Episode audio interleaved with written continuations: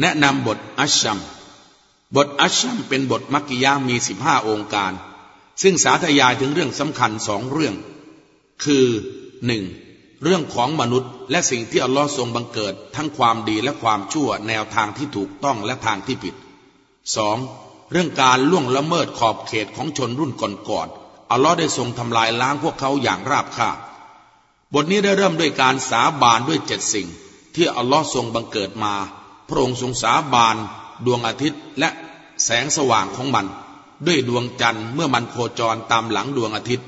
ด้วยเวลากลางวันเมื่อมันขับไล่ความมืดของกลางคืน ด้วยแสงสว่างของมัน ด้วยเวลากลางคืนเมื่อมันปกคลุมจักรวาลด้วยความมืดของมัน แล้วด้วยเดชานุภาพที่ทรงสร้างชั้นฟ้าโดยปราศจากเสา ด้วยแผ่นดินและด้วยชีวิตของมนุษย์ พระองค์ทรงสาบานด้วยสิ่งต่างๆ เหล่านี้ว่า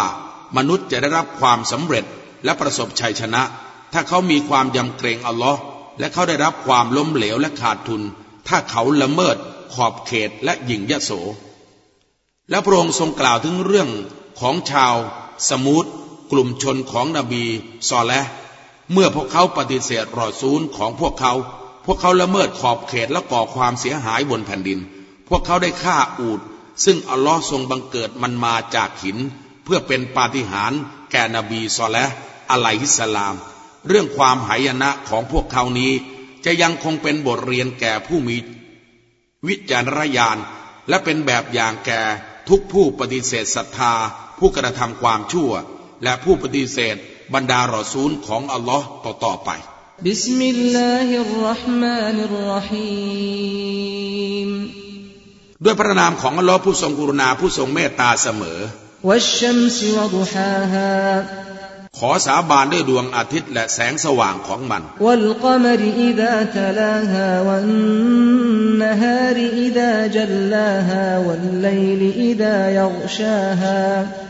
และด้วยดวงจันทร์เมื่อโคจรตามหลังมัน และด้วยเวลากลางวันเมื่อมันประกายแสง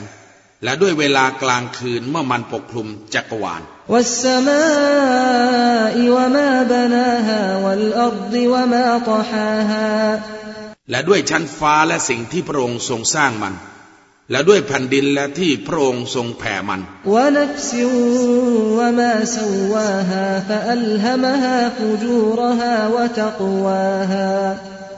และด้วยชีวิตที่พระองค์ทรงทำให้มันสมบูรณ์ แล้วพระองค์ทรงดลใจให้มันรู้ทางชั่ว และเกิดความยำเกรง قد أفلح من زكاها وقد خاب من دساها แน่นอนผู้ขัดเกลาชีวิตย่อมได้รับความสำเร็จ และแน่นอนผู้หมกมุ่นด้วยการทำชั่วย่อมล้มเหลว كذبت ثمود بطغواها إذ انبعث أشقاها พวกสมูทได้ปฏิเสธด้วยการละเมิดขอบเขต เมื่อคนเลวสามที่สุดของพวกเขาได้รีบรุดไปฆ่าอูดตัวเมีย فقال لهم رسول الله ناقة الله وسقياها